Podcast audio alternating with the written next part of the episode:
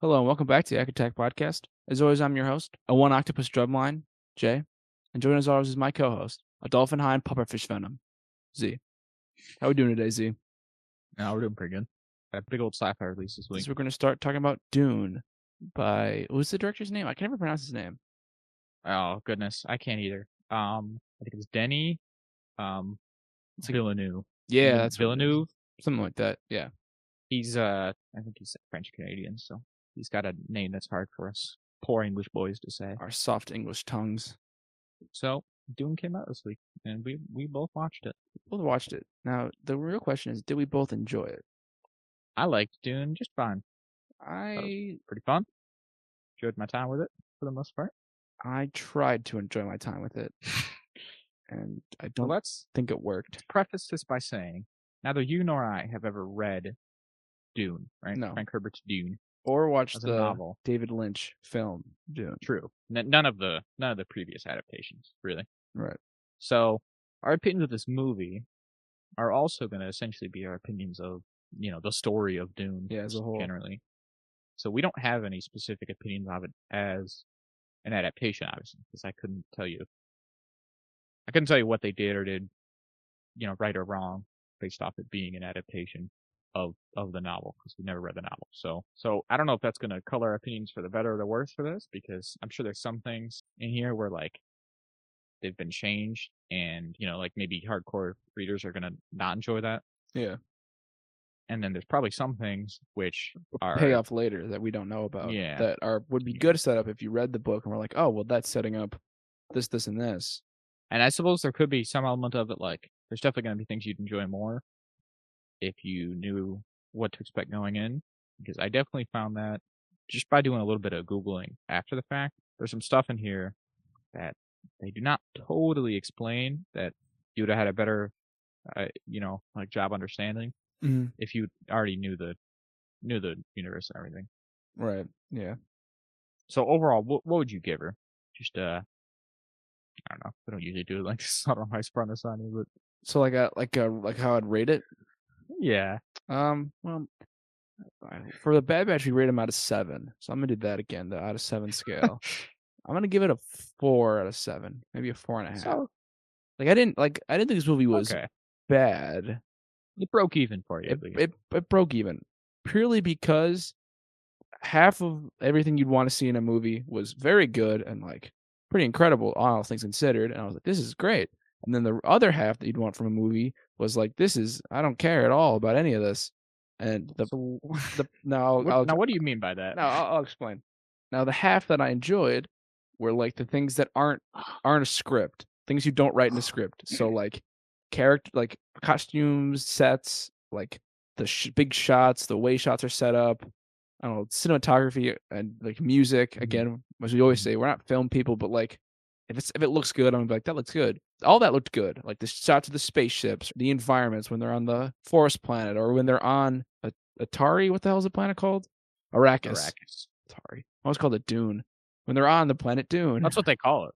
That's why it's called that no i thought but they call it because they call it Dune. oh, No, they do, but like they call it Dune. called it That's why the oh, that's why it's called. Okay, that Dune. makes sense then. Yeah. But I thought all that looked cool, like like the spaceships and like war like the way they fought, all, all like the the I guess cosmetic stuff, the stuff that wasn't No, I I get what you mean. I I totally agree. I think the production value here was yeah. The, the- thank you, production excellent. value. That's what I meant. I thought it was great. It looked really good. Like you said, the costuming and everything. They, they built the world really well. Really good stuff there. I totally agree. Yeah. And I think I'm I'm probably there with No. you where like my critiques of it more come down to some of the story decisions. Yeah, and and where it falls flat for me is just like the story. Like it's I don't I feel like not enough is explained for me to want to watch another movie. There's not enough set up that a part two will be like, oh, now all my questions are gonna be answered. I'm on the edge of my seat. Because I, I saw somebody mention this in like a video I started watching about this movie. This just feels like a prologue. That just feels like a prologue to a much bigger story. And in a sense it is. These I from what the little I know about Dune is that these books, there are six of them Mm-hmm. in this series, written only by Frank Herbert. So he, there's clearly a lot more to the story than obviously part one of book one. Mm-hmm. But even having said that, that doesn't make it better. Like doesn't excuse the fact that in a sense there's a whole other story that kind of begins and ends within it. It's I no, I I totally agree. Even even if you just take it from the perspective of ignoring the sequel books, just Dune as a as a book as a story. This obviously is only the first half of that, and I think I agree. I think it very much feels like part one of two, and yeah. I think again, like we just don't know the story, so I impossible to say. But I think, like to to me, it feels at times like this movie's dragging its feet just a little to justify its two and a half hour runtime. Oh yeah, right. Because I, I just feel like there are parts where they could have. I don't know. It, just feels like there's parts where it could have been a little quicker. The pace could have been a little little trimmed up and just moved at a, a bit faster. And it feels like you could have fit more story in. But I bet what they kind of determine is like, all right, there's no version of this movie that we can make, or these movies, whatever, where we can truly get it down to even one like three hour movie, right? Hmm. So they're like, all right, instead of doing one three hour movie, which is just impossible, even if we, which obviously three hours is, is generally accepted to be too long for most cinema releases. They're probably like, that still wouldn't be enough time. So instead we'll split it in half and we'll probably pad it out just a little to justify making two, two and a half hour movies. And I feel like they could have made this one could have been probably closer to two hours, or they could have trimmed some stuff out and put in a little more exposition to explain the way some of this stuff worked. Yeah, to the audience. Yeah, I, I definitely agree. I also I've read, also feel like as far as the characters go, that mm-hmm. there were a lot more characters than needed to be. Now again, I probably say this. I don't need to read keep repeating ourselves, but we don't know the story, so we don't know how these characters connect. But I feel as though, from the perspective of just this movie, that a lot of the characters could just be one character who has all their traits.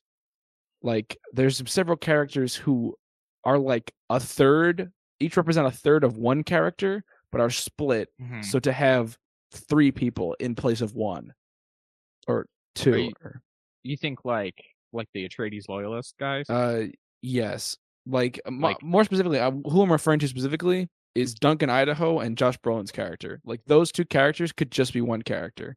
Like they probably all three of them, right? So Duncan Idaho, Josh Brolin is Gurney Halleck, and then the third guy was Thorkir Haywood, some something to that effect. Hmm. I kind of see what you mean. All three of those guys were advisors to Duke Atreides, right? And because this isn't a book, we didn't get all the little side plots that I'm sure they have in the book and stuff. And so they just kind of ended up filling the same role, just less. Yeah. So I kind of see what you mean. But then at the same time, that's the type of stuff where, yeah, purists would get very bothered by. Like people don't like compound characters in their adaptations, do they? No, not at all. So I definitely see why they did that, but you're kind of right. Like ultimately, Josh Brolin doesn't do much in this movie. No, there's that like one scene he has with Timothy Chalamet where he fights, and then he goes mm-hmm. off to fight off the invaders or the other house that attacks them.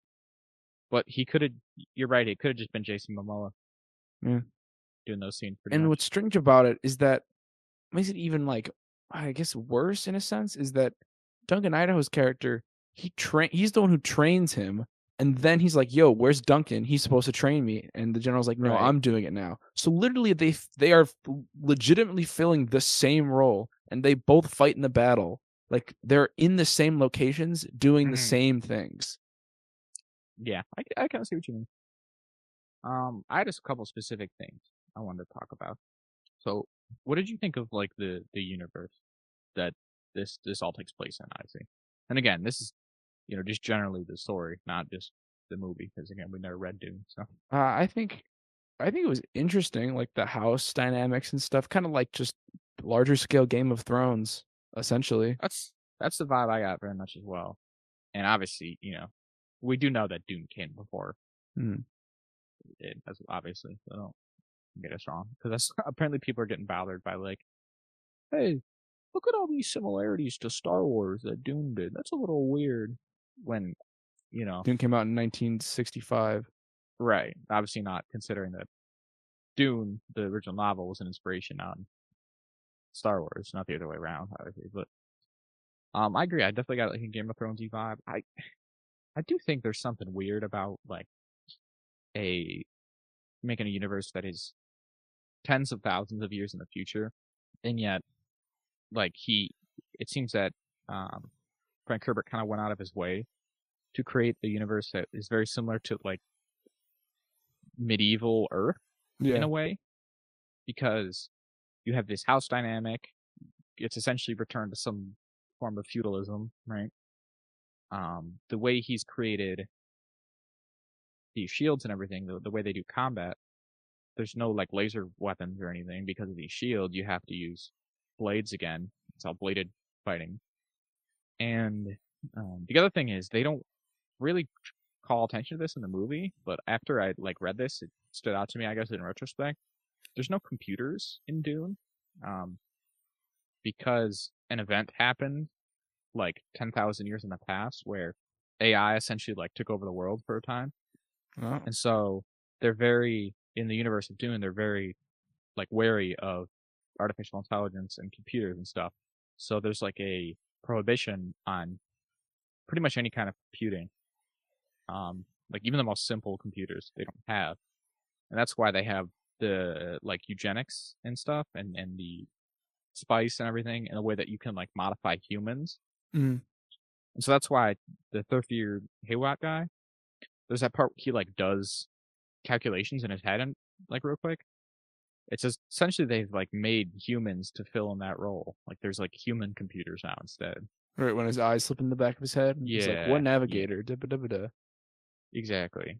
So apparently that's the way they do things now. Which again, they don't really go out of their way to tell you in this movie, but if you obviously are familiar with the universe, that that is something that you would know about. So I thought that was interesting. That aspect of it is kind of cool. Yeah. That they again, after knowing that, you can tell like, hey, there is no robots or anything in this movie.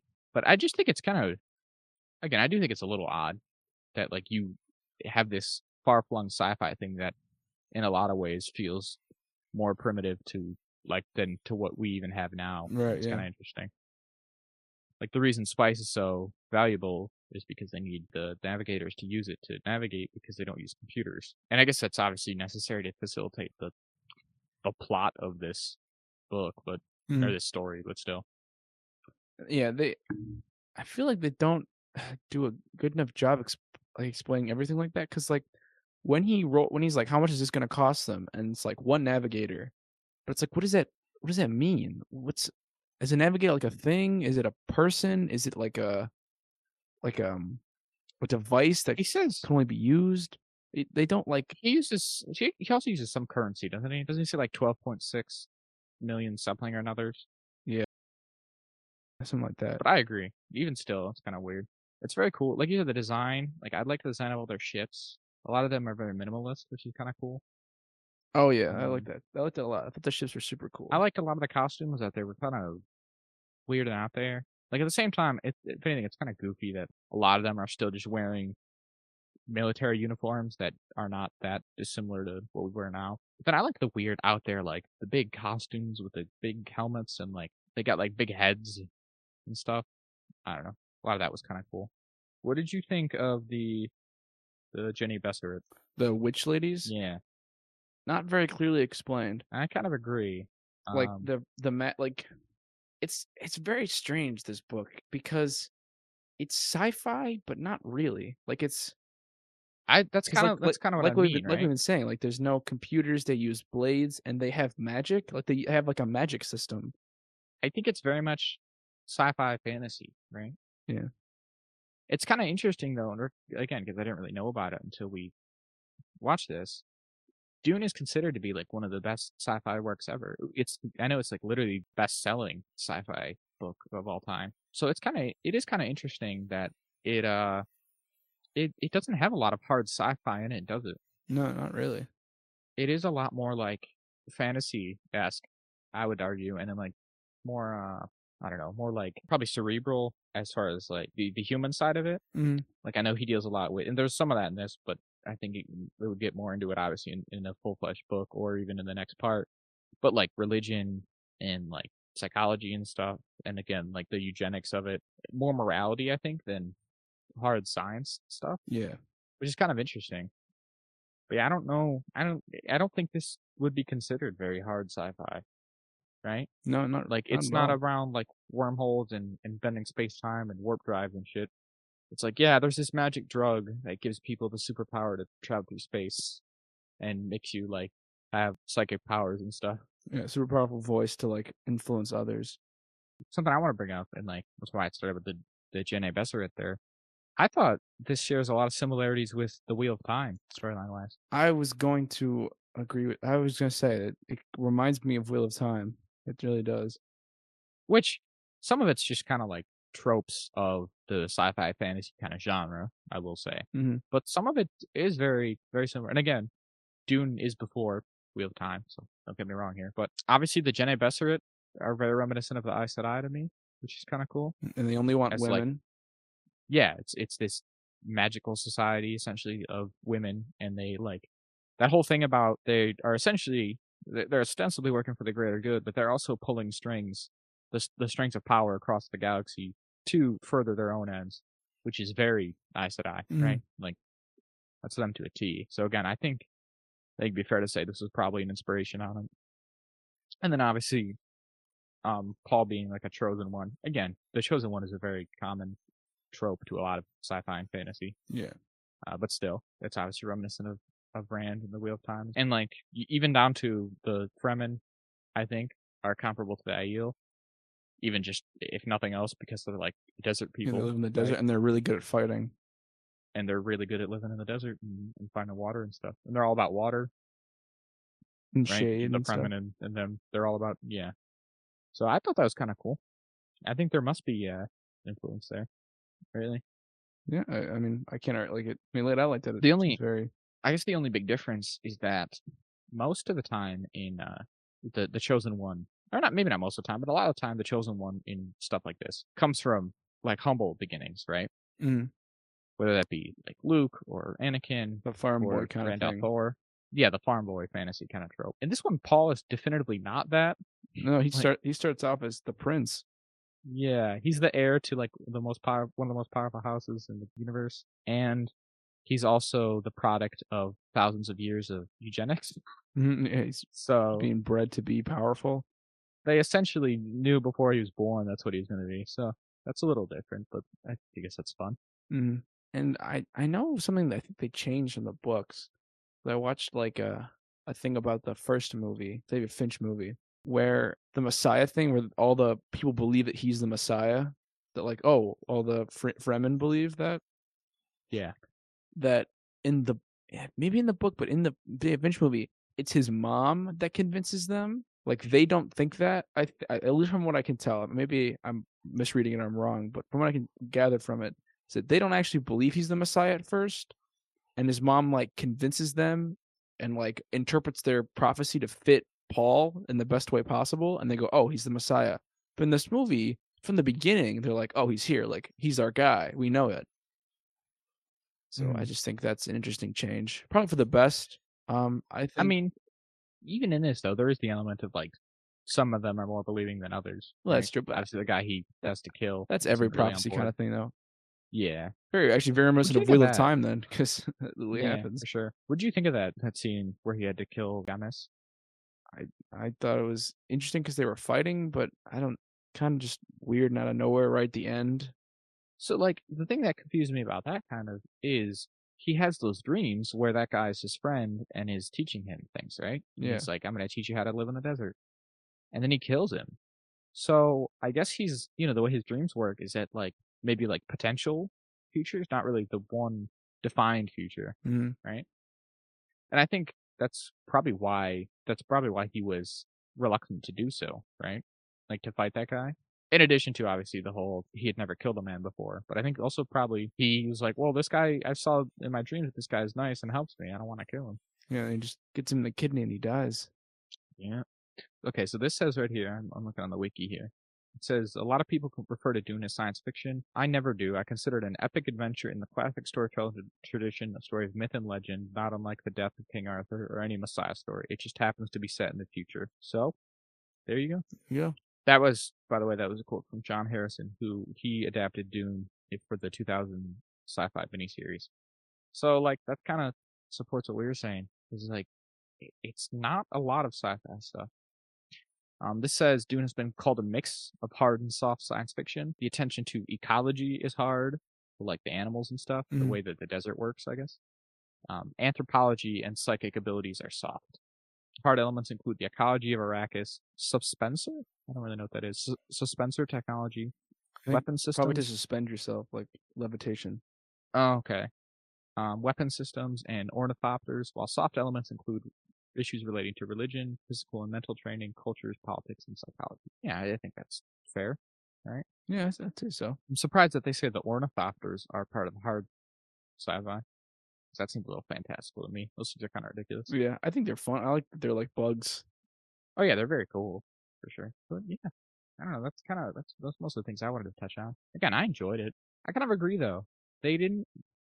At the same time, like they somehow, you know, only told half a story, but they also kind of did it in a way where you're not like clamoring for the next part. Yeah, it's You know, they didn't do enough to really hype you up for it. I feel like like, I really feel as though like the beginning of this movie should be like towards the middle of the movie of, of a different movie, where in which like Arrak House Atreides gains power, the Emperor sees him as a threat, sends them to gives them Arrakis, starts like a fight between the two houses, and then Paul is like exiled and like has to learn like he's the last of his house. I will say Like that is a that is a story in and of itself, but like it's not it's not it's not the story that Dune is, so it's strange. This is kind of something I wanted to mention. Um, I think it's the plan of the Emperor and House Harkonnen is strange to me because the Emperor and the Baron of Harkonnen both decide they don't like House Atreides. He's too powerful. They need to get rid of him, right? Mhm. If my thing that I don't understand is that if the Emperor and the Baron of Harkonnen there, who are supposedly some of the most powerful people in the galaxy, right? Or maybe the two most, the other two most powerful individuals other than Duke Atreides. Why don't they just outright attack him? Like, why this whole, why the whole Yeah. like farce here?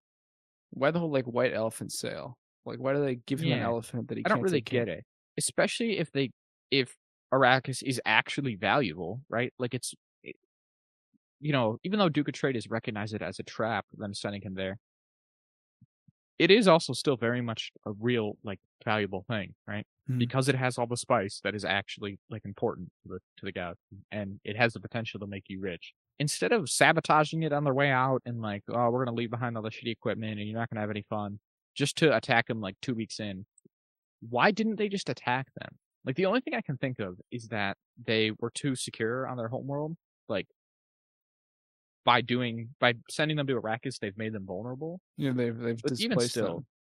it feels odd to be like, all right, we're gonna go there and then we're gonna launch a big attack on Arrakis, the place that we want because it has all the good stuff.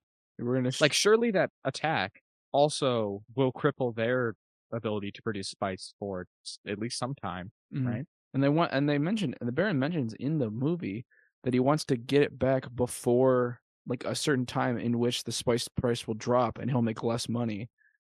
Mm-hmm. So like there is a time he's like, well, I we need to get them out of there and get back on track immediately so we can start up again. So you're right. Like if they just destroy the city, what's the point? Why would they destroy the trees that were that they put there? Like I thought the same thing. It seems very odd to me. I don't really get it, to be honest. That part of it seems goofy.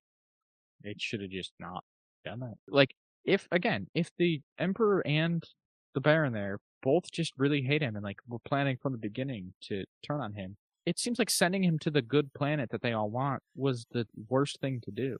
Yeah.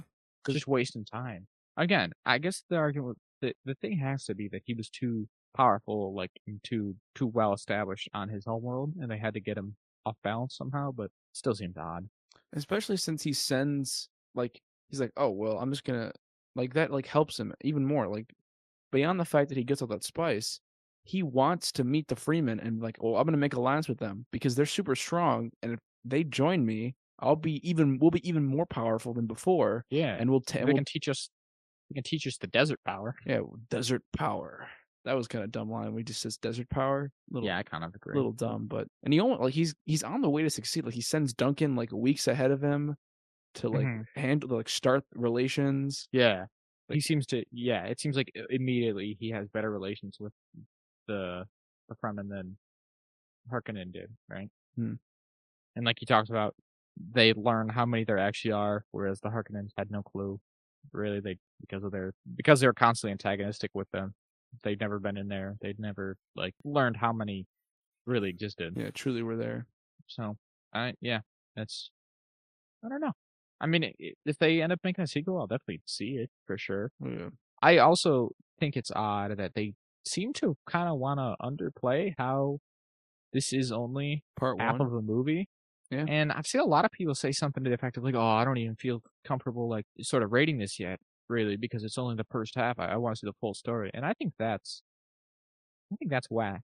Uh, because I think if you're gonna do this, if you're gonna put it out on its own, it needs to stand on its own. yeah. You can't just be like, "Yeah, we only made half a movie, but it's okay because we did that on purpose." We, we, we've made two halves of a movie, so just watch it together as in like six hours.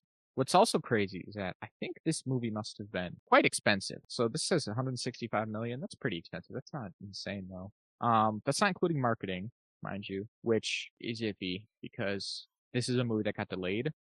Um, and so the marketing budget would have had to gone up. Um, so far it's grossed 220 million. So uh, it's on its way to, to making its money back at least. But the question is if it's, if it's going to make enough to justify a sequel which is not a great place to be in. You don't want to be in a place where you're working hard to. Finish your movie. Finish the story. Yeah, exactly. I, I guess I hope they do, and they can make a second one, um, at least. I hope we I hope we get a twelve movie series of Dune where each book is cut in half. And we we joked about this off the show. Is like, I think this is the first time I can think of where a uh, the first book in a series was split into two. like, Yeah. usually you wait till your last movie and you split that into two, but this one just right off the bat. It's pretty audacious, gotta say. It really is. The other thing is like kind of crazy thing because this movie's already been bu- delayed by almost a year. They made this movie in like I don't know 29, 2018, 2019, which is kind of crazy because they haven't even you know started on a on a second one yet. Like these people are gonna be older. Yeah, I mean, it's only a couple years, but still. the golden boy Timothy. Chalamet is not gonna. Well, I literally, I feel like it's going to be hard to. So we don't really talk about this specifically, but the cast in this movie is kind of crazy. Um, so a lot of A and B listers, I would say, and I feel like you're gonna have a hard time coordinating all these people. Not to be fair, they kill some of them, right? Yeah. They don't need Oscar Isaac again or Jason Momoa. Jason Momoa. So, but still, it's it's pretty ambitious. So I don't know how they're gonna do it going forward here. Again, I guess I hope they make it, but that Jesus, I mean, that means that what they're gonna have a sequel. Part two of this movie is gonna come out in in 2023 or something obnoxious, like 2024. I guess I guess for that reason, it's it's kind of good that we're not uh, at the edge of our seat about a sequel. Eh? Yeah, it's, it's we're not like when are they gonna make it? It's like oh, it's coming out. Oh, I guess we can care about it now. All right, are you all set on Dune? Uh, one thing I really didn't like. I'll say one thing. The only thing they just I feel like Duncan Idaho wasted character. Truly a wasted character opportunity. Yeah. Like they, Do you care if I spoil it? I don't care. I'm like, So Duncan Idaho, I was reading, um, is is uh, resurrected at some point later on, or I think just in the next book. oh, So he dies in Dune, and then apparently a bunch of people were like, Duncan Idaho is really cool. Frank Herbert, why'd you kill Duncan Idaho? Now I should say, um, it's a stupid fucking. I was gonna say dumbest fucking thing I've ever heard. For a man born in uh the year like thirty thousand or something obnoxious. I think I think it's Um, ten thousand. So it is, but I was reading that's not the year because their their their date system is based off a different event. Oh, So it's actually like 30,000 years in the future oh, um, okay. because they're going off of that AI thing. oh, okay, yeah. I was reading, and that takes place like 11,000 years in the future. So it's like 11,000 years in the future, then they reset. So it's for us, it'd be like almost the year 30,000 or something. Absurd. Okay. Even still, why on earth is that man's name Duncan Idaho? why is the main? Why is his name Paul? why is his name Paul? When, when I was his mom's name is Jessica. What? what? Why? Why are they named like that? What? I was watching with my some of my friends. They were my. They had the same thing. They're like, why is his name Paul? It's the future. Like, Yeah. it's, it's a strange. because name. it's this it's this like sort of dichotomy, right? It's either the most ridiculous, like impossible to pronounce words and made up names and stuff that you ever seen, or it's just pretty standard, or just like Idaho. Paul Duncan. That's a nice name. Yeah. That's just a fine name. Like it's ridiculous, right? Truly. Like uh, people said that about Luke, like Star Wars, like Luke, but I don't think Luke is. I think Luke's a little more uh out there of a name, maybe. And it, Luke is like the worst of them. Maybe Ben. It's like Ben Kenobi. Yeah. Still, Star Wars is pretty consistent about having goofy names. I think. Whereas, yeah, it's weird to be his name's Duncan Idaho. Yeah. But yeah, apparently because he liked him so much, they just resurrected him, and so he's in. Apparently, I was reading he's the only character to appear in all six of his Dune books. So apparently, that's how well liked he is. Huh. Not even. he not even Paul Space Jesus. No, no, he outlives Paul. Really. I was reading. No, yeah, Paul's. Um, I think Paul's maybe only in like about half of them because his son goes on to be the big guy. Oh. His son becomes the God Emperor of the universe. Why doesn't he become God Emperor? Wouldn't that make him immortal? Yeah, I don't know, man. I really don't know. Yeah, I thought. See, I really considered like maybe I'll read Dune just to fucking read it. I don't think I will, honestly. I saw someone say that Dune reads like it expects you to have already read Dune, and that's kind of the vibe of this movie as Yeah. well. like, oh, you have you you know this. I'm just. It's like, oh, of course, this movie you've seen ten times. You know Dune, so I don't to tell you about navigators and spice and the and the magic system. Like, no, you do. All right, right, Akatak. Let's talk about Hayden Christensen. So Oh, our golden boy. Second week, second week in a row, we're gonna talk about him. We talked about him last week that's right. for the same So- reason, actually. Yeah, he's he's been uh rumored to return. In Ahsoka, right? I don't even know rumored. I don't know. So the Hollywood Reporter has the, the exclusive t- scoop that Hayden Christensen will be returning to Ahsoka. Now, I think this is potentially more exciting than him being in Kenobi, personally. Right.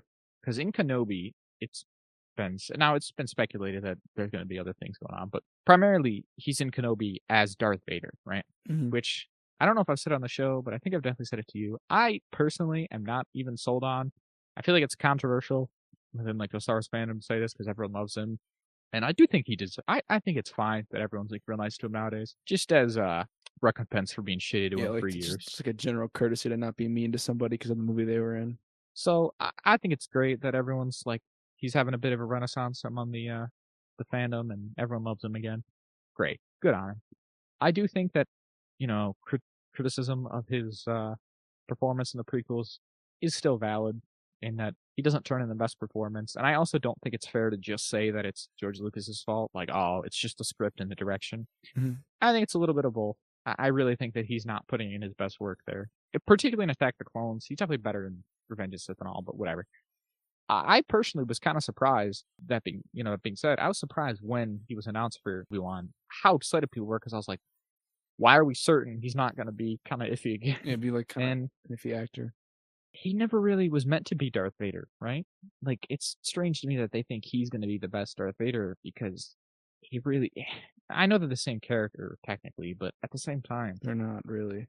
they're not. They're very different. It's like and it's like, the Kylo Ren Ben Solo thing. Like they're both Yeah. Adam Driver, but Ben Solo doesn't have any lines in the sequel trilogy. So well, even to the point that like Darth Vader physically is a very different individual, right? Yeah. Hayden Christensen's, I guess, going to be in the suit, or maybe not be in the suit, or is he even going to be the voice, but not this? Like, it remains to be seen. But I remember being like, I don't, I really don't know about this because he he can't do it all for certain, right? right. Like even in episode three, they had him in the suit. The the brief scenes that Darth Vader appears in, you know, fully formed, that is Hayden Christensen in there. Just obviously with James Earl Jones as a voice. And I think you still need either James Earl Jones if he's still willing to do it, or someone else to do the voice, because I just don't think it's I just don't think he can do it, right? Yeah. It's nothing against him, but that's not that's not what we're going for. And then he's not really physically big enough himself to actually be Darth Vader either.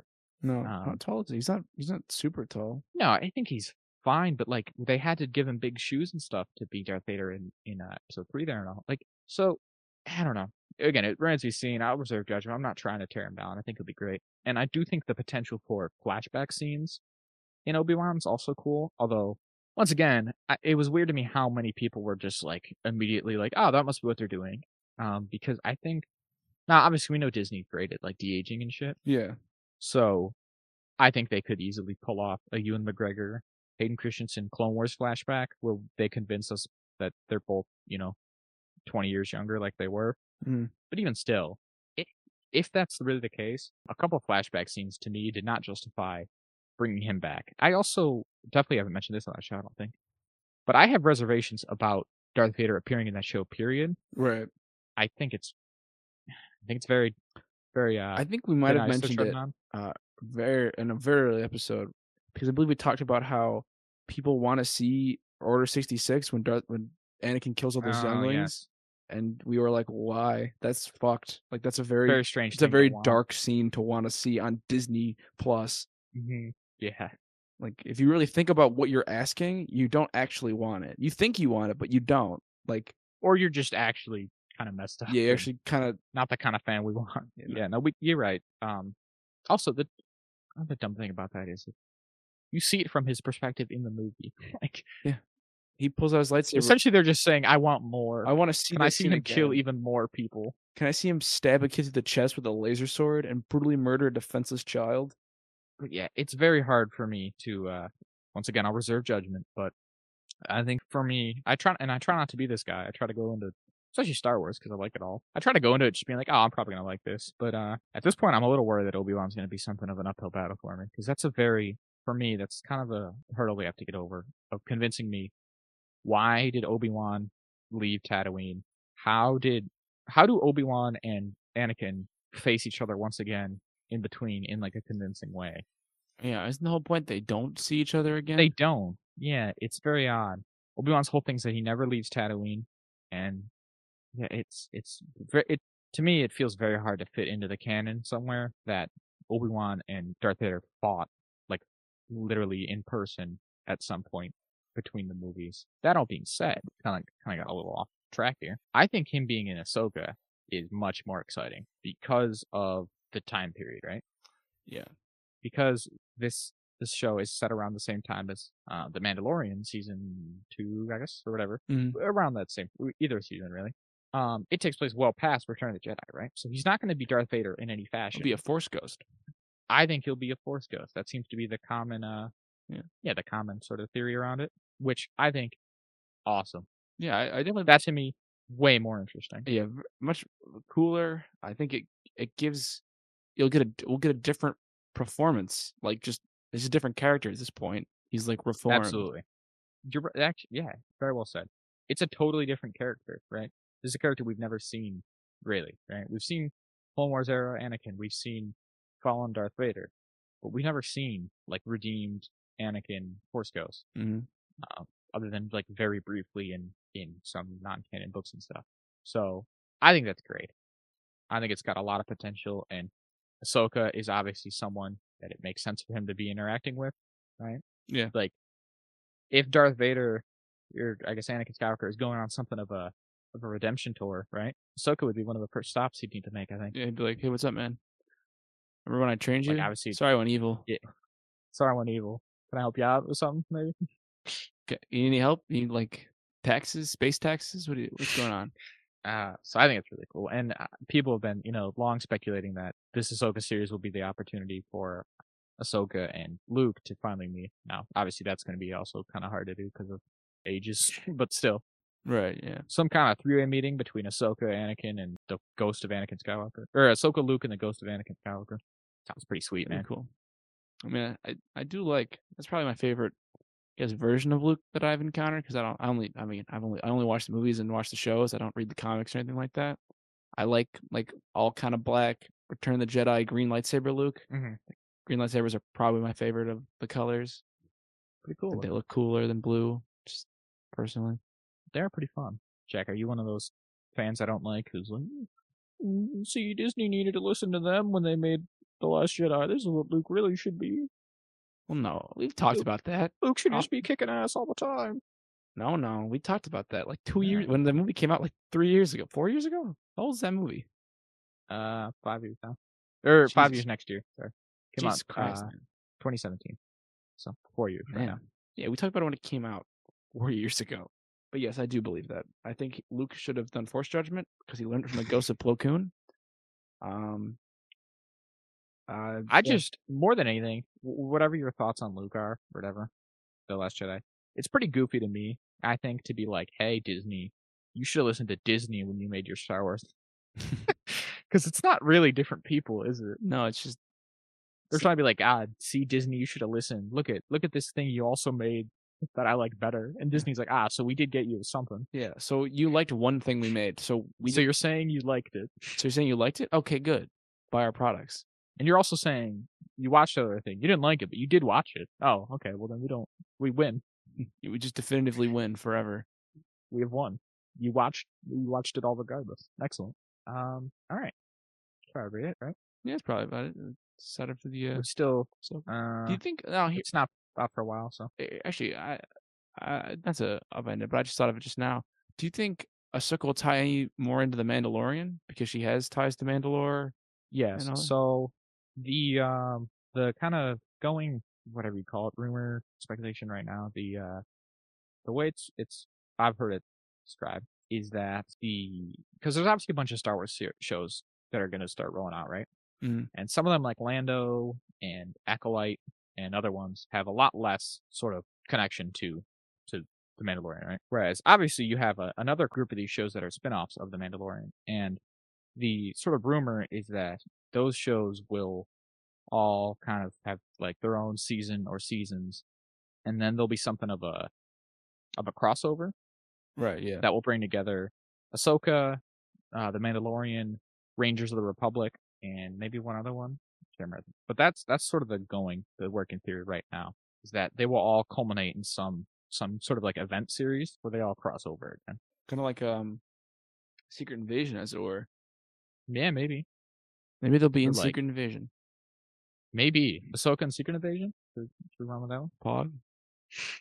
Uh, so yeah, I think Ahsoka is gonna have some connected to that.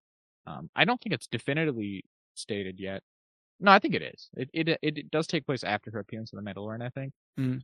Um, so there's also like you don't now you're not familiar with this because you've never seen Rebels, but there's also a lot of you know speculation that Ahsoka will serve as something of a sequel to Rebels because there's loose threads, loose ends left off from that show um, that involve her that people are hoping will be will be tied up. So, and they they also kind of it's implied through uh her episode in Mandalorian season two that that's what she's she's after. So I think it's good news. I'm excited. Yeah, I agree. It's interesting to see how it goes. I guess we'll attack into our second, ooh, second movie topic, secret second movie. Uh, we- we Mhm. talk about. Let's see. I wrote it down. This movie. I can't remember its name. Uh, a film called Iron Man. Yeah, may not have heard of it. May not have heard of it. it's a bit of a bit of a hidden gem. It was an interesting choice they made to hire Robert Downey Jr. because he has had a history of uh, drug abuse. So it's interesting they'd pick him with his rocky um past history. But you know, it keeps him on the up and up. Good on him. good on. So So this, yes, we we've joked before on the show that Jack has for some reason neglected to watch any of the Iron Man movies, and uh we thought it'd be fun that we were you know didn't have a ton of stuff to talk about, so I made Jack watch Iron Man. against my own will, um, listeners, just like I was forced to which watch is absurd. the It's crazy. What, Jack? the what were you forced to watch? the other thing? Um, but not Return of the King. What was it? Um, with Ben Kingsley. What's it called? Oh, The one shot. uh, All Hail the King. All Hail the King. I was like, it's not the once and future King. yes. That's also King Arthur. Just as with that, I I did indeed hold you at gunpoint and make you watch this under threat of death. I'm forced to watch a thing in a franchise that I like and have a show about. Yeah, exactly. One of our, our great running jokes is that for a show about pop culture that we do, I am notorious Mm-hmm. in not doing that thing. Jack really takes it personally when I try to get him to watch pop culture. So I have a here we are. You finally watched it. fine. 2008's Iron Man, one that started it all. What did you think? Uh, I thought it was a bit derivative. No, of course it was Of good. what? Fucking, it's, it's Iron Man. Of course it was good. Like Pretty solid. we right? wouldn't be, we wouldn't have the show if it wasn't good. Like we wouldn't be talking about Exactly. fucking Secret Invasion if this wasn't good. It's sh- it moves quicker than I thought it would, but it's not a bad thing. I just, I just for some reason I like I knew some of the major beats of the movie. Like I knew about Ironmonger and like I knew kind of like the events that occurred, but I thought there was more in between them. I don't know what I thought would be in between them, but I thought there was just more. But there wasn't, which Hmm. I like. It's not like a. It's it's. I don't know. This isn't really a criticism or a positive. It's just a thing that my brain did. I don't know. My brain made the movie longer and added like, oh, there's like if there's if there's really 15 scenes in the movie, I added like 18 in my head Wow. for some reason, but there wasn't. But anyway, So I, I don't, you know, I guess I should say I watched it again as well, but I've seen it many times. Right, of course. it's not my first time, um, and I liked it. I always liked it. I don't know. A lot of people for years and years have rated it very highly, even into the more modern, like even into Phase Three and stuff. People consider it one of the best. I don't know if that is for me. I don't know if it breaks my top five necessarily. it it does Uh, not break my top five. That's that I can uh, say. It might be right around there though. I think it's great. I don't know. I've always liked it. I do think it, it's really just solid. So I had a whole checklist of things I wanted to ask you about, Jack. Oh, perfect. Are we doing the James Bond thing where I do one word responses, or is more Nah, nah, this can be substantial? more drawn out. Okay. Yeah. So um, first I want to know this movie was made by Paramount, right? Right. Um, while they were still making the Marvel stuff. So this is before Disney acquired Marvel, and in truth, the entire Phase One of the MCU was it was that I think. Mhm. Let me check. I want to say Disney bought Marvel in 2011. So, oh no, I'm sorry. They bought them in 2009. All right, I take it all back. So it'd only be a couple of them, but this was definitely one of them. So maybe this was the maybe it was only this and uh, Incredible Hulk. So I apologize. I'll probably just edit that out to sound smart. But Nice. uh, so this movie was made by Paramount, right? And I think you can kind of tell a little bit. I don't think it's a massive tonal difference, but I think this movie is just a just a tad bit more edgy than the MCU would go on to be. Do Yeah. you agree with that? I, I yeah, I could definitely, I definitely agree with that. I can see where that would. Between Come the, from. the women and the boozing and the Yeah, there's, yeah, there's a lot more drinking. There's a lot more like pole dancing stewardesses on his private jet. right? yeah. there's just people like just military convoys being attacked and I was gonna say I think some of the action's a little more graphic. Um, yeah, you know, the terrorist situation's pretty edgy. I would argue, the, like Mhm, being captive and stuff. So his him going into cardiac arrest. yeah, I. I think it's it's I think it's pretty solid. I think a lot of them, even the the later MCU movies that do involve like guns and stuff, can feel a bit bloodless, right? Like Mhm. probably the Winter Soldier, right, is one of the ones that's more grounded, right, because it's Captain America and it's like a A spy thriller. political. Yeah, exactly. It's like a espionage thriller kind of movie. That's a lot of guns and shooting and shit. But um, even then, there's not a lot of blood, is there? Like, No, not- much to speak of at all, except for when Samuel Jackson gets attacked in his car. yeah, probably. So yeah, I think that's just something that's fun to point out. that it- and again, it's only one movie as opposed to at this point, there's like 22 other movies that have uh, cemented sort of what is the MCU sort of Standard. tone. But uh, I think it's just fun to point out. Yeah. What do you think about Tony Stark prior to his his uh sort of redemption or whatever you call it, his awakening? Uh, yeah, prior to when he's in the cave. Yeah. I mean, dickhead, big dickhead. Right. like pretty yeah. unenjoyable. Like I'm like, man, I really like I know like I know I know how the story like I know how you end up, but like, man, you're like the worst. Well, and we've talked about on this show that even afterwards, we don't um He's not we don't found Tony Stark to be our favorite character in the MCU. no. He's And I would he's well like, yeah, there's and maybe maybe we've we've echoed this point before, but I guess it bears repeating. I in that vein, I think there's a difference that people don't think about between a good like I, I, I use a D&D term alignment character, someone who does good, and a well-written character, because those two things mm, a lot can be mutually exclusive. Like you can have you can have Captain America who is well written and a good person, and Tony Stark who is well written and not that nice of a guy. yeah, You can have it both ways. absolutely. I definitely don't think he's like a bad man. No. Uh, but he's kind of a. I I maintained that throughout the entire MCU, he's kind of a dick. He's not very nice, No, not and at all. needlessly as well. Like I think he's unnecessarily kind of mean sometimes to people for pretty much no reason. But I he is obviously a hero. Like he's a good guy. The universe is better off for having him, of course. Mhm. Um, and obviously in Endgame, you know, he ultimately makes the sacrifice that saves the world. Like he's obviously a good dude, but he's kind of a bad guy at the same time. Mhm.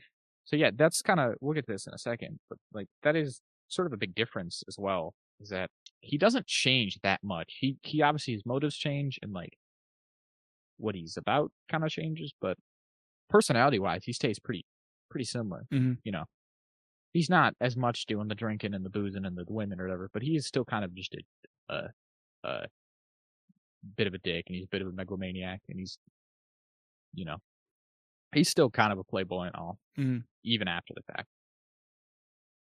Um, what did you think of of Yinsen and like the the specific sort of origin scene? I like that scene. I thought him and Yinsen were had pretty good chemistry, I guess. Like, and then when he like ultimately dies, he's like, "Hey, we're gonna go see your family." He's like, "They're dead, man. Like, I'm gonna Yeah. go with them." I, I like- remember that like, man, being- that's really sad.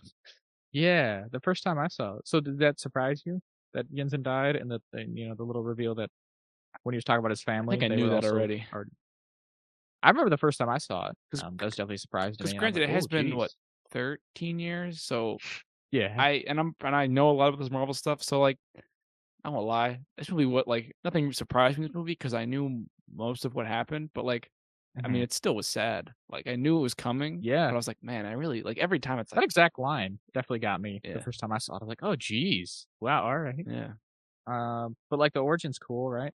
right, yeah, It's very uh, so obviously Iron Man, very old character, but that um, and as a result of that, as time goes on, you have to sort of uh, retroactively, you know, change stuff. You know, they have to retcon um things about him because originally his origin was tied to the Vietnam War, which as time goes on becomes less and less That- conceivable yeah, timeline wise. So in recent years, it has been shifted to Afghanistan, and um, the other right around this time, actually, in the comics, um, during the Extremis arc, I think they do the breach because one of the things is like when you have these old established characters, very often, you know, every so often they just have to crank out like a another version of the origin yeah, just to make sure people are caught up. And they did that with the Extremis story, I think. Um, they were like, hey, also tied into this, there's like a flashback origin of him, and they tied it into into Afghanistan. I do believe in that as well. And the other thing is like, I I want to say I don't know how much they lean on this, but technically in the Marvel universe, there's like a fictional war. Um, I think at some point they were like, all right, let's just create a fictional war to to explain away all these events, right? Mm. That like because so many characters have their origins tied into some kind of Huh. war or being veterans or something. And obviously at the time it was often at uh Vietnam War, but again, as time goes on, it becomes less believable. So they're like, all right, we have this made up conflict wherein Tony Stark was captured and, you know, Reed Richards and Ben Grimm were veterans and they were veterans. Punisher and all them. Is that part Uh, of the yeah, Ben Grimm. Fantastic Four's origin? I didn't know that. Shit, now I don't know. I don't know about Reed Richards. Ben Grimm is definitely a uh, pilot. Oh yeah, that makes sense. Because he's the one who flies their ship when they go into the Yeah. storm. I guess I don't. I don't actually know about Reed Richards now that I think about it. So I think I think it's cool the way they do this origin this one, and it's obviously very topical. And with a uh, with a cinematic universe like this, you have you don't have to worry as much about retroactive continuity and stuff because you know they don't have to worry about keeping this universe going for decades and decades and decades. So it obviously makes perfect sense that you tied in because it was 2008 and that's what was going on at the time. Right? Yeah. It's it's kind of weird to remember that 2008 because of all the technology they're using, like his phone. I'm like, man, that's like Yeah, it's like don't put it on MySpace. I was like, man, it really was 2008, wasn't it? That was a year that Yeah. happened. So tying into that, I had some things I want to talk about in reference to the comic differences specifically, right? I just thought it'd be a good a time as any to bring them up. Right. Um, so Tony, like we said, in the comics, after this, um, Tony is obviously like a playboy beforehand, but when this happens to him, he gets a lot more serious, and he stays that way for like ever. Like Tony Stark in the comics is much more stoic, um, and less quippy than in the MCU, and that's obviously a result of Robert Downey Jr. Because like you know, people said a lot. Iron Man in the MCU is kind of just Robert Downey Jr. in real life. Yeah. Like he kind of just acts uh, in many ways similar to how he Just is it, acts. yeah. Yeah, just how he is. I mean, I don't know, but that's the that's the impression you get. well, I know him personally, so I think it's pretty accurate. Oh, there you go. Barbara's been telling me about it. Excellent. That's definitely a big change. Is that he really wasn't as quippy and jokey and funny and stuff in the comics. That's not really how he is. Mhm. He's a lot more serious. He's a lot more like by the books in a lot of ways. So yeah, just an interesting change. And he's an Um, alcoholic Pepper- in the comics. Yeah, they they deal with that a lot more. Pepper is different, mostly just in that. It, I guess it was it was right around this time, the time this movie came out. In the comics, they they kind of fired up something of a relationship, but traditionally that's never been a thing. For the decades of her existence, she was just his like secretary, Assistant. kind of assistant character. And traditionally, she had a relationship with Happy Hogan, and they were married. And then Happy Hogan dies, and then that's kind of when when Tony Stark slides on in there. um, What a what a class act. yeah, right around again, right around the time this movie came out, actually, when it's also around the same time that she is given a suit of her own when the when that rescue arc happens. She gets the rescue armor. Uh, but so yeah, that's a difference. Is that it? Obviously, it doesn't totally come to fruition in this movie, obviously, but you can tell from this movie on they were obviously going for the Tony Stark, Pepper Potts like romance. Yeah. Right. Like, again, they don't totally fulfill it in this movie, but there's also no. There's obviously not even a hint of an inkling that she's gonna end up Happy. Is there? No, no, no. Poor Jon Favreau. And then the other one is sort of Rhodey. He's also kind of different. In the comics, there's not. I, I think the big difference. Uh, I'm not gonna lie, I'm not an expert, but in the comics, I don't think they're school buddies. Like this movie seems to imply that they went to college together, right? And that's how they met. Right. Yeah. I don't think that's that's an element of it in the comics at all. I'm pretty sure he uh, is just hired to work at Stark Industries, and that's kind of how they know each other. Mm. Um, I also think, for that matter, he's like he's not active duty in the comics like he is in this, right? And throughout most of the MCU, it seems he still has is like an active duty military kind of guy. Yeah. In the comics, I don't believe that's the case at all. I I just think that he's sort of retired from the military when he is part of the Iron Man stories. So that's another little detail. And the other thing is uh he's a Marine in the comics. So Not, obviously an not an Air Air Force Force guy. yeah, it's just a fun little detail. Oh, I guess we should also mention while we're here.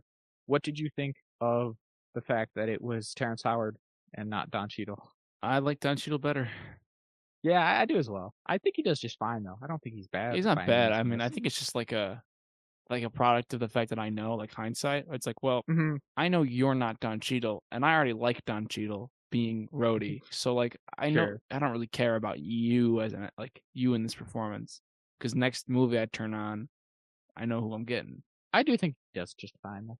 I think he's kind. of, he's obviously a little more like um jovial at times, I suppose you'd say, which can be fun. But I do agree. I, I think I think Don Cheadle is overall definitely the better the better choice for that role. And I also worry that like I I wonder if he hadn't uh you know if he had lasted through the first movie, if he really would have been in for the long haul like Don Cheadle has been. Right. Yeah. Um, I thought because I mean, at least I mean now you know actors will sign on for Marvel because they know like, well, this is gonna last and carry me, and like probably expand their careers. But obviously back then, signing on for eight movies, nine movies of a of a franchise, especially since you're the first movie in the franchise they're trying to start, it's not.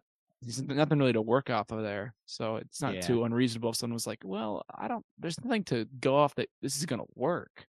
Yeah, I, I will say that the circumstances by which he left are kind of un- are not even kind of are very unfortunate. Yeah, it's Um, that racist guy.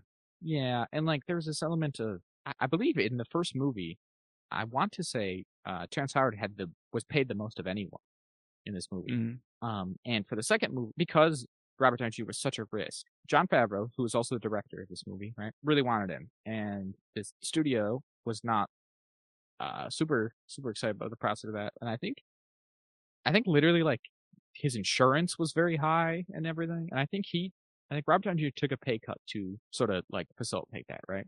He knew that, uh, or I guess they had faith that it would be a franchise of some kind. They obviously probably didn't think of what it would be back then, you know, fully the scale, but they probably thought they could make something of a franchise out of this. And so the first one, we're going to kind of play it safe, right? And like I said, I think Terrence Howard made the most money, but for the second one, when they got to working on that, they were like, all right, well, now Robert Downey Jr., we're going to actually give you a good paycheck. Um, and I think part of the way they wanted to work that out was to have Terrence Howard take a pay cut, and he wasn't on board with that. Perlmutter, that was his name. That uh, that guy was like dick. Like no one seemed to really like him. Yeah. I know Kevin Feige doesn't really like him. He had a lot of weird views, and so Yeah, he- he he had that racist comment about it. But like, oh, we'll just get rid of him. No one will, no one will notice. No one can tell. Yeah. We also he also people look the same. held that held the belief they can't have like a non-white guy star in a movie because nobody will watch it unless Yeah, he's he- a male and white. It's like what the fuck, dude? Come on. He sucked. But yeah. Apparently, let's see. Apparently, he, Terrence Howard, blames Robert Downey Jr. himself, which that doesn't seem totally fair. Yeah. Why is it just because the movie did well, or why would he blame Robert Downey Jr.? According to Robert Downey Jr., they did a three picture deal to start with. And so, like, it was already worked out how much money they were going to make, and Terrence Howard wanted more, Yeah. maybe. I don't know. It's not like Robert. Whatever. It doesn't sound like Robert's fault then. Yeah, I don't know. Yeah. Strange. I really got nothing. But yeah, I don't think it's a big deal. Like we said, it's unfortunate the way he he left. It's not on good terms, Mhm. really. But uh I do think Don Cheadle's better overall. Yeah. And then the other big change, or I guess this this. Oh, okay. Hold on. Let's talk about the Ten Rings, Jack. So you you know, and this this is one of the other points where it reared its head that you hadn't seen these movies and you're a weirdo who doesn't watch the Marvel movies and like you like the Marvel movies. Was that obviously the Ten Rings played a, a massive role in Shang-Chi and the Ten Rings, Legend of the Ten Rings. Right. Um, but you, having not seen any of the Iron Man movies, had no prior exposure to the Ten Rings. Nope. Not at all. Not even. What did you think of them in this?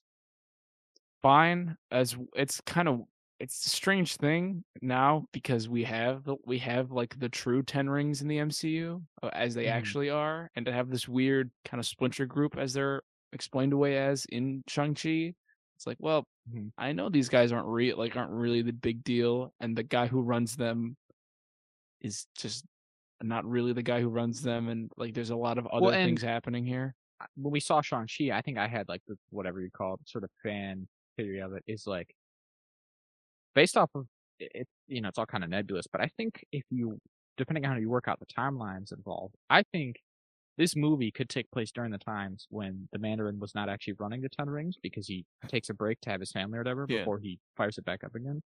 I think that potentially is the explanation here. yeah I, I, Is I think so the Ten Rings as an organization didn't properly exist at this time, and so he kind of, for a period, left all the uh, all the individual kind of groups to fend for themselves. And that's probably where where you produce like yeah, like a splinter group like this that's kind of off doing their own thing. Mhm. Doesn't really seem to be with the program, but yeah, it's kind of fun. I think it's a cool it's a cool decision to use, right? yeah I think in the comics the origin has shifted any which way. Sometimes I think it's Hydra, sometimes it's just the Viet Cong. I don't even know. Um, but so I think doing, you know, using the Ten Rings, which is a comic organization, but also, you know, clearly um, using them as sort of an allegory for like the Taliban or Al Qaeda or whatever, you know, insert the terrorist group here yeah because again, that they kind of fit the, the time period and the setting. It's a cool, interesting kind of choice. So I like that. Mhm. And the last thing I want to talk about was Obadiah Stane. So in the com, that's another big change from the comics. Um, in the comics, Obadiah Stane is not. He doesn't work with or for like Tony Stark at all. He there's no there's none of this like, hey, I worked with your dad, I helped him set up the company. Um, he's just straight up a rival industrialist. Yeah, kind of like the Who, guy from like- Iron Man 2. Sure. Yeah, he's just like Justin Hammer, essentially. He's just a rival to Tony Stark. There's not any of this like camaraderie or anything working together. Yeah. Um and in the comics, the way they they butt heads is that Obadiah Stane does like a hostile takeover of Stark Industries at one point, I believe. So that's a change. I guess it's kind of interesting. You know, that, there's something to be said about like the obviously the him being whatever, like a like an ally turned, you know, friend turned Kind of, enemy. kind of not raised Tony Stark, but like a mentor kind of thing Yeah, to him. I guess that's more interesting. What what did you think of him in this movie? I thought I thought it was good. I I liked him. He was- So he was men- he had like a menace to him that was Yeah. good. He had like a, was well, all friendly, and then he switches and exactly. So that's the other big thing. Obviously, this again being the very first movie in the MCU, I think his character in particular establishes something of a precedent that is not looked upon super favorably. oh, with the evil version of the good guy. Well, it's it's kind of twofold. It's a lot of the villains are just evil versions of the heroes, like in in which is say they have the same power set, right? Yeah, And there's also he has the sort of go evil for no reason syndrome, where he appears to just on a on a whim in this movie, he just takes a hard like handbrake turn into being evil and crazy, yeah, and murderous. um, for no reason. Not even just like because again, obviously the whole movie he's kind of evil, like he, he was just hiding it, right? But he Mhm. makes a he goes a like absolute hard turn from like I don't like you, Tony, and I just I want all the power and money for myself to I'm gonna throw this minivan full of a family At you. at you and like blow it up. Like you know, there's there's definitely a difference there. I think. Yeah, and I think it is a fair criticism of this movie is that he doesn't really make sense. Because again, like the whole maniacal from the inside, like, hey, I, I took over your company and everything, that works. I think just fine. But when you take that extra step of suddenly he's like, he's like, well, I didn't just want your company, which would have been well enough. He's like, I, I made my own super suit to kill you with, and I'm just gonna wreak havoc on this highway. Like, how do you think that was gonna end, Ob- Obadiah Stane? yeah, like you Like, what happens if you do murder Tony Stark and then you're just like, ah, I've taken over this company by by force, as as is my right, yeah, and then as the old law decrees. it was Like- like the government still exists. Like your suit is not Yeah, like you, they'd be like, well, Obadiah Stane, you were uh, you were like the new head of Stark Industries, but then you committed a massive murder spree, so you're just gonna go to prison Yeah. for the rest of your life. you're in prison. We're gonna take your suit away and dismantle your company and and scrap it for parts. But it's the, it's the perfect weapon. Yeah, no, we do, we know, We know. Yeah, we we would have bought some before you went crazy. Yeah, you, if you had just sold them, um, we probably would have got a couple. Yeah, they're pre- it's no, it's a cool suit, but I no, yeah, it's buddy, it's it's cool, but cool, I uh, like it. you're insane. You've gone crazy. you're a murderer. You know, uh, yeah, I don't know what you're doing there, man. And this movie also kind of sets up uh the trend now that we have Far From Home of uh, villains being mad that Tony Stark upstaged them and just becoming evil. Like the Yeah. the scientist when he's like, he built us in a Oh, yeah. cave with a box of scrap, and he's like, I'm not Tony Stark, and that guy's fair because he's like, yeah, man, I'm not a, like a child prodigy genius. Like I'm just true. I'm just like he's probably pretty smart, but he's not that smart. I will say though, I think that guy has the flimsiest reason to hate Tony Stark and want to be his villain. Yeah. because I had that same thought, of course, in this watching it again. I was like, oh yeah, that's the guy from that he shows up again in No Way Home. Home. Um, sorry. we'll get it one day. Also, just fun fact: that guy guy's a producer on the movie. That's fun. Yeah, he just is in there just for you know kind of a cameo, and he also wasn't actually bald. They had to shave his head, which I think is kind of funny. Why did they Why did they make him bald? Why didn't they just give him hair? I don't know why he couldn't just. I don't know why he couldn't just be uh, himself. I, I kind of agree that they were like, "Well, this guy needs to be bald." And he's like, "Oh, well, I'm not bald." And they're like, "All right, we'll just shave the top of your head off real quick if you don't mind." I think that's pretty funny. Also, though, the other fun fact: that guy, that guy's name is Peter Billingsley. He's like I said, a producer. Um, that's why he was involved in this movie. Mhm. He is also Ralphie from A Christmas Story. Oh, he is. Oh, Yeah. I don't like that movie. That movie's not very good. I don't really like it either, but it's kind of a fun fact. Yeah. All right. Got anything else to say about Iron Man? Uh, no, good. it? I'm just excited to see how the MCU takes it from here. What do you what do you what do you think lies ahead for Tony Stark? Man? Um, I think I'll have two more movies. He doesn't die. No, I think he should die in this third. I think he should die. I think he Oh, will. I think, Jeez. but not as a hero. I don't. thi- I think Oh wow, he'll, he'll take an opposite turn. He'll become evil again. man. I wonder how he and Pepper are gonna end up. Should probably end up with. Should probably end up with uh, Happy like we were saying, right? Yeah, yeah, probably. Jon Favreau's got to have a win sometime, right? And he's making the movies, so yeah, so you can just like change the edit. maybe like you know what? Actually, I am gonna make her end up with me. That'd be cool. I'm because I'm cool. Cool. I'm Jon I'm Favreau. cool. I'm, I'm Jon- Happy Hogan. I'm Jon Favreau. Happy Hogan I- needs a win this time around. I did Chef. I made Chef. Did you see Chef? Yeah, I have I have Oscars. What if Paltrow be with me in the next one? I'm cool. It's comic accurate as well. The nerds can't They do mad. all look very young. I was like, man, I forgot it was like a decade ago. They're much younger. Oh, I guess one last thing to mention. Um, what do you think of Jarvis? Because that's another comic change. In the comics, Jarvis is just an actual human butler. Where in this one, I like him because I'm gonna have hindsight. That he just becomes all. He becomes. yeah, he's uh, pretty good. Right? Yeah, Paul. Yeah. It saved Paul Bettany in during the recession. good on him. Yeah, he, was- he was like, I don't have any work, and Jon Favreau went, Hey, you want to be Vision? I mean Jarvis, and he was like, Yeah, I would. I need money for my family. good on him. Yeah, I like, I like Paul Bettany. Yeah, good on Good him. for him. He does good in this. Does well in this. Oh, Jesus. And uh, yeah, he famously does all these Iron Man movies in like a in like a couple hours. Yeah, he just sits in a room. Because There's like famously, I think for Iron Man three it was. it was like pretty close to the movie coming out, and like some reporter asked him like, "Hey, how was it? How was it working on Iron Man 3? And he's like, "I haven't done it yet. They're gonna call me soon, hopefully, because you know he's only got a handful of lines, and he doesn't have to be there. He's Yeah. just talking into a booth. Yeah. Probably takes him 20 minutes to record all and he the gets paid dialogue. uh, thousands of dollars, millions of dollars. Probably, yeah, good for him. And then they were like, he's like, ah, I can do this forever. they're like, all right, Paul, here's what we're gonna do. How would you like to be purple? "How would you like to show up?" just- and he's like, "Oh, he's like- do I have like, to?" he's like, do I have to? He goes, oh, we could fire you. And he's like, ah, Gosh, all right. I guess I have to be in the movies for real now. I gotta You're gonna make me.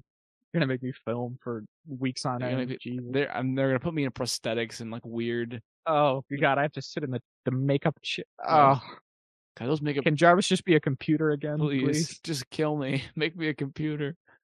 But yeah, uh, although I should say around the same time again in the comics, he he was made into like a robot butler. I don't know what. uh To be honest, I don't know what happened to actual human Jarvis. I don't know what fate befell him. I don't know what he's up to. Probably died. I think he might have died in Secret Invasion, but I don't think he did because I think they got him. I think he was a Skrull, but then he was also like, so then they saved him afterwards. Like he was replaced by a Skrull, but then they got him from the Skrulls and was like, "Hey Jarvis, you're you're okay, buddy. All right, now get back to work. You impossibly old man. Cook cook breakfast for me again, please." Cook me some eggs the way I like it, you butler. So yeah, in uh in the comics, when Pepper gets her rescue suit, she has a Jarvis AI, and I think that's, I think nowadays, Iron Man must also have a Jarvis AI, right? Probably, Hmm. or Friday. I don't know. I don't know because again, it's one of those things where it made the jump from the movies back, like so much stuff, so many things with these. The comic adaptations, when the movies get popular, the comics are like, all right, well, we should probably just do what the movies. Yeah. So, That's where they made uh or did they make was that what Samuel Jackson? They changed Nick Fury to be look like Samuel Jackson? Or the other way around. kind of. He's he looks like that in the Ultimate Universe. Right. Basically, the explanation is that uh, the guy who created Nick Fury in the Ultimate Universe just just pretty much uh, without permission used Sam Sam Jackson's likeness for Nick Fury. And then at some point, Sam Jackson discovered this because he like picked up a comic. Was like, "This is this is my face. You guys been using my face." And they're like, "Oh no, it's Sam. It's because we wanted you to be in the movies all along. Yeah, we're doing the movies now. yeah. come be in the come movies." on. Come on, Sam. And now they're stuck with a Oh, I guess this, that's one last thing to mention, Jack. Did you did you stick around for the post credit scene? Oh no. Jack, how are you gonna know what's gonna happen with Iron Man and, and Nick Fury though? Oh, is that the scene when he's like there was an idea. Uh no, he doesn't say that specifically, but he's like He loves saying that. he does love saying that. they, they make him say that a lot. He's like, uh, you've just taken Or your first step into a larger world. He's like, who are you? And he's like, I'm Nick Fury, director of Shield. Have you heard about the Avengers Initiative? Right. I, I did I have seen that scene. So yeah, that's from- scene. What do you think is gonna happen there, Jack? Do you think they're gonna? Do you think they're building like an Avengers crossover? Maybe it seems pretty ambitious to me, but I don't know, because as we all know, the Avengers are, are really a B list. Yeah, it's um, not really a super roster. common thing. You know, No, I'd, I'd be, I feel like you'd be better off waiting to see if, uh, if DC cranks out maybe like a Justice League movie and then going from there. right, because I love Superman. And Yeah, Batman. those are the those more are characters I know. sort of, sort of team, right? Like, I and you know what? I bet the person who makes them will read the comics. yeah, I and, bet like, he'll do a really good write job. the characters like they're edgy, like they're written by an edgy fourteen year old. yeah, I bet he'll do a really good job.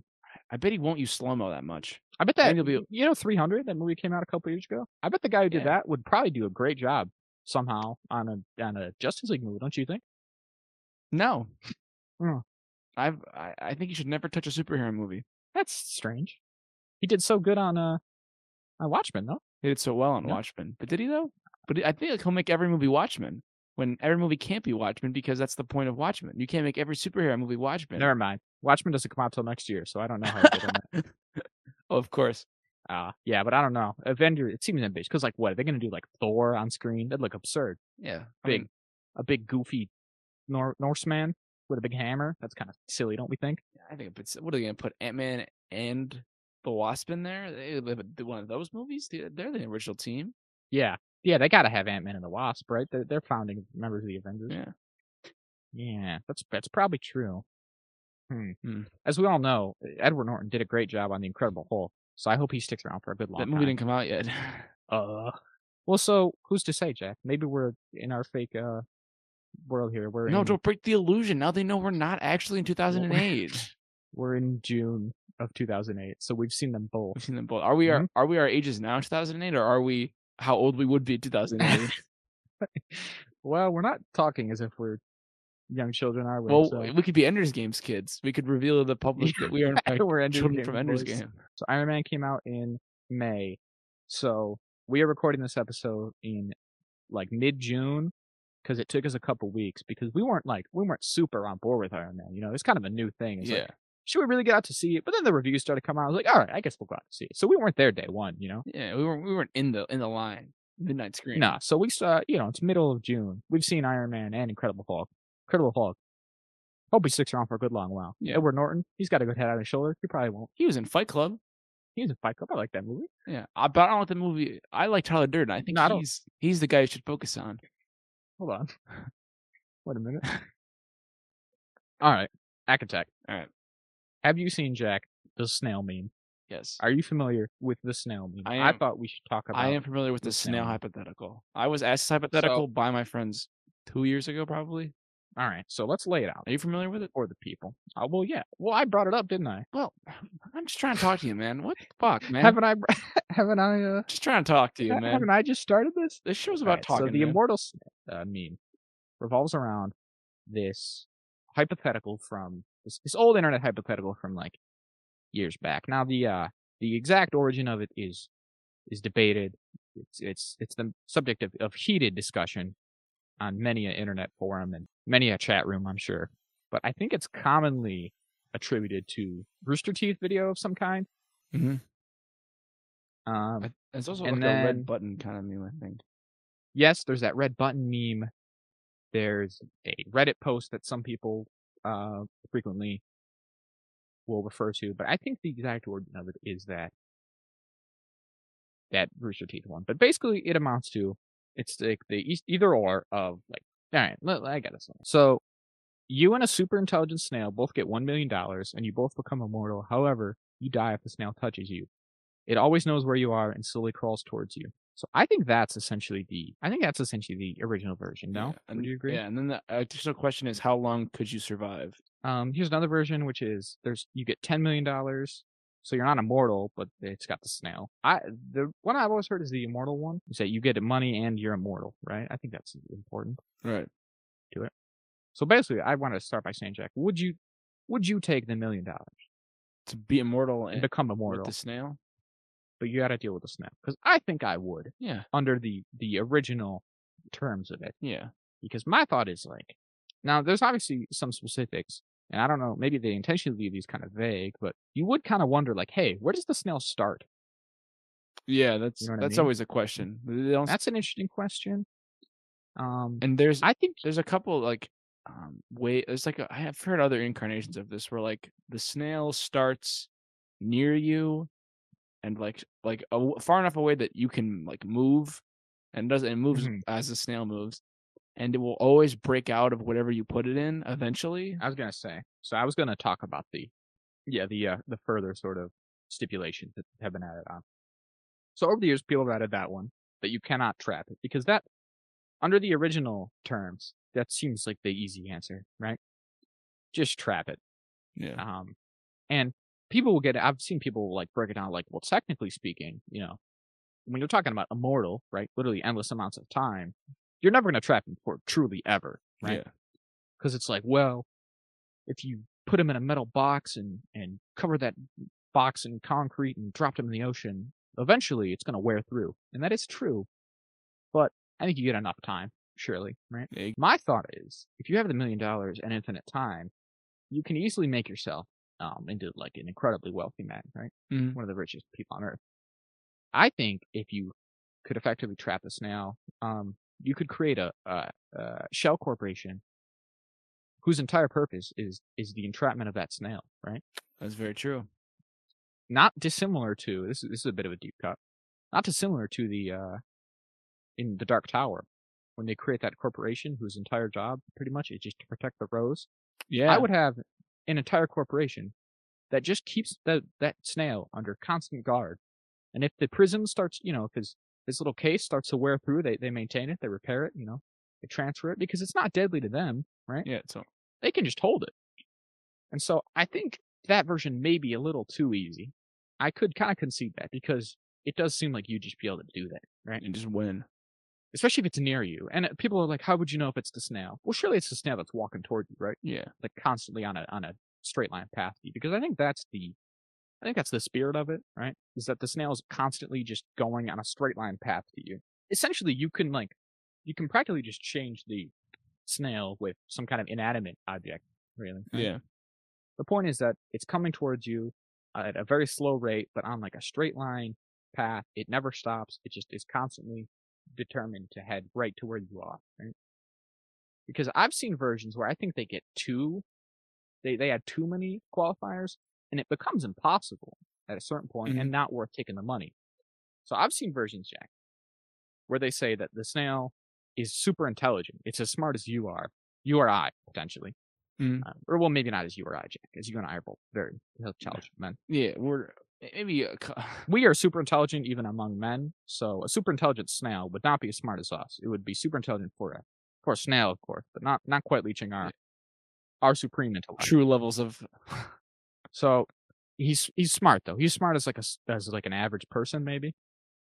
Mm-hmm. Because then people are like, well, if he's smart, he's utilizing transportation. Jack.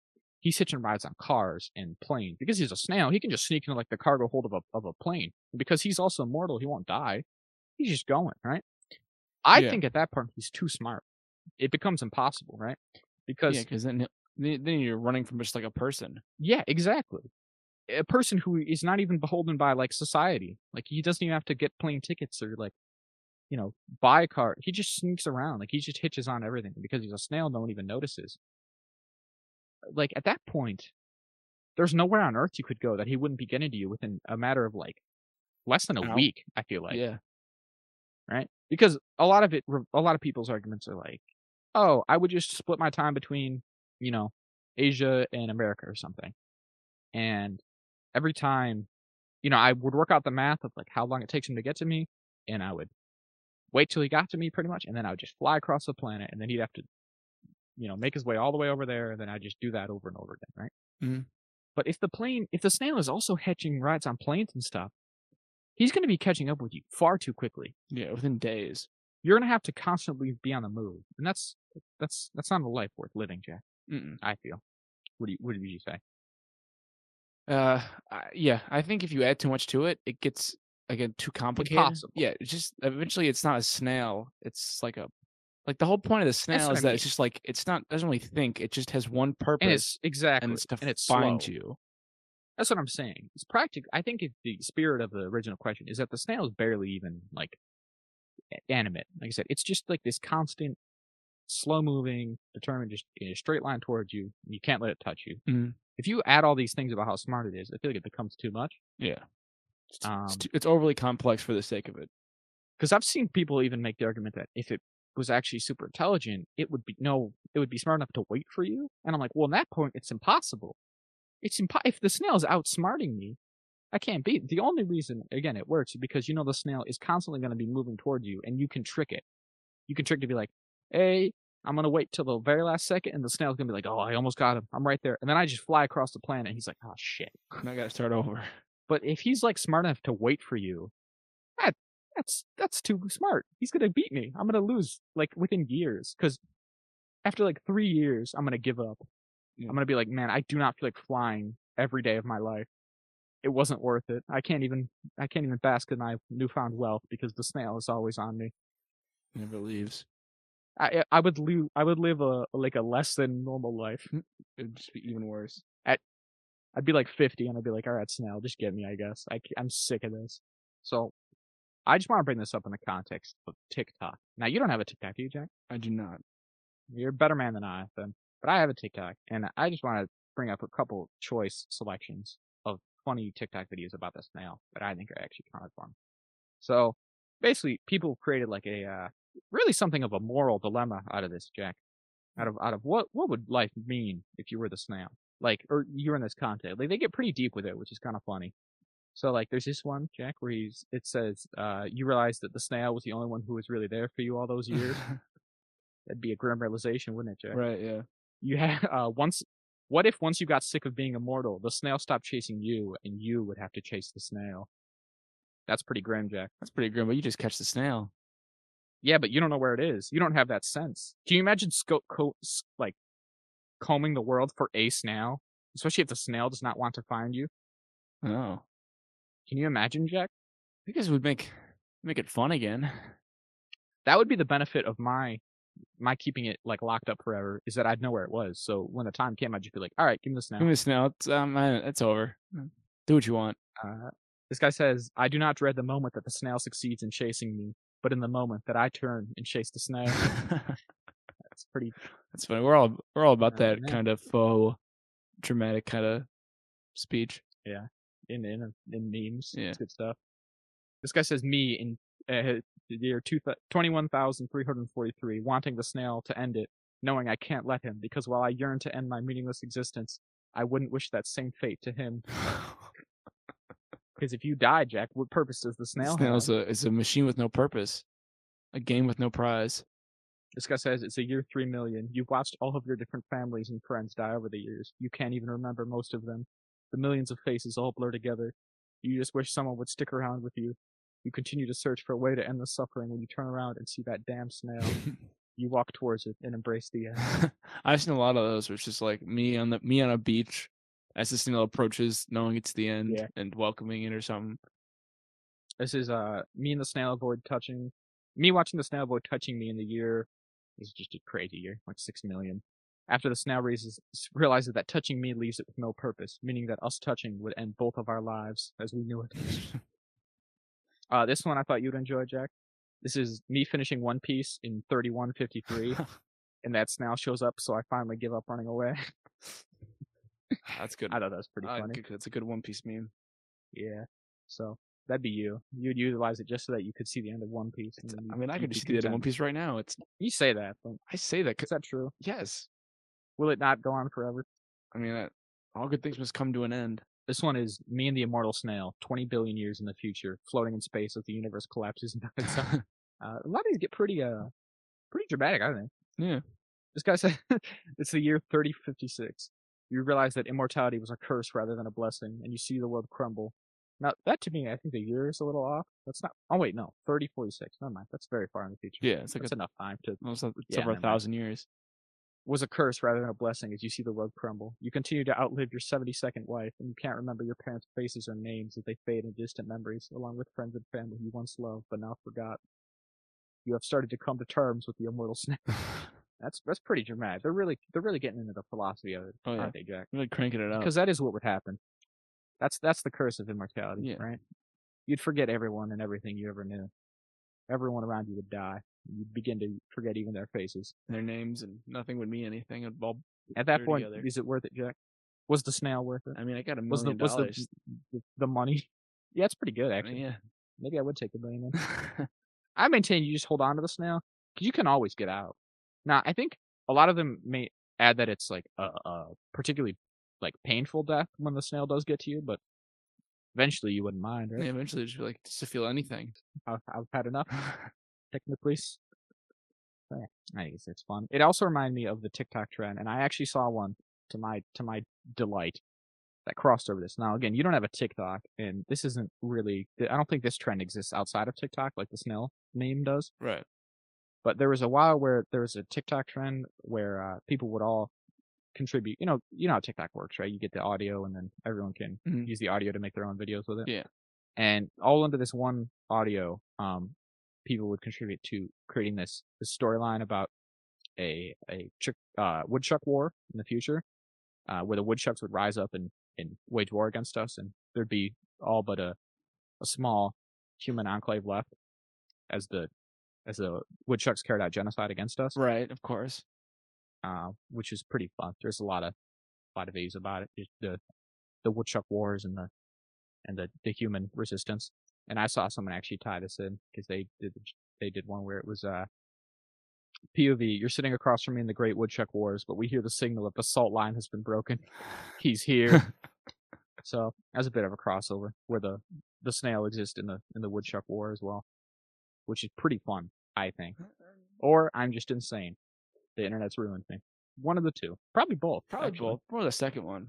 I Yeah, well, yeah. If we had to, I mean, if we had to lean more into one or the other, Yeah. it's probably the second one. I mean, I, I don't have TikTok, but I have Instagram, and all the TikToks from TikTok go to Instagram, and I get caught in the same loop. And I'm like, fuck, I don't want to doom scroll. There you go. I have to stop. I'm like, I'm doom scrolling. I, gotta- I literally have to stop. Like, There's not much doom on TikTok though. Kind of just goofy? Well, that depends on where you look. Isn't doom scrolling like the idea that you're just seeing constantly like bad news that's making you sad? TikTok's just goofy I thought, videos about snails. Oh, I. I guess so. I thought doom scrolling was that you just scroll with no purpose. Like you, you don't, you don't even, you're not even like conscious of what you're doing. Like you're just doing it as like an action to do, and you're not really. I think that's definitely part of it. I thought it was But particularly think- bad news. I, I think yours is probably correct and like the way it's supposed to be, and I just don't know what it means. Yeah, this says doom scrolling and doom surfing are new terms referring to the tendency to continue to surf or scroll through bad news, even though that news is saddening, disheartening, or depressing. That's what I thought it was. But I think it just generally means you just go forever Yeah. Yeah. Towards annihilation. All right. Unless you have anything to add about the snail, I think I, I'm I'm all set for the week, Jake. All right. Well, I guess we'll we'll end the show right here. As always, uh, we appreciate you listening every week, and we hope you tell your friends and spread the good word of our show insanity that it may or may not bring. Uh, as always, you can find us on Twitter at Acatech Jazz, Jazz with one Z. You can email us at acatechjazz at gmail.com. Always email us with your suggestions, questions, comments, concerns, and uh, maybe we'll do the things you ask us to, or maybe not. You can always find us on Apple Podcasts, Spotify, Google Podcasts, Amazon slash Audible, and I believe that's it. Oh, and Podbean. Excuse me, I always forget about Podbean. And as always, our logo was done by a friend of the show, Jeffrey Gonzalez. You can find him, as always, at inkocean.jpg and a Redbubble. And as always, we wrote it, we produced it, we built all the sets. Say goodnight to the people, Zach. Good night. Good night and Godspeed.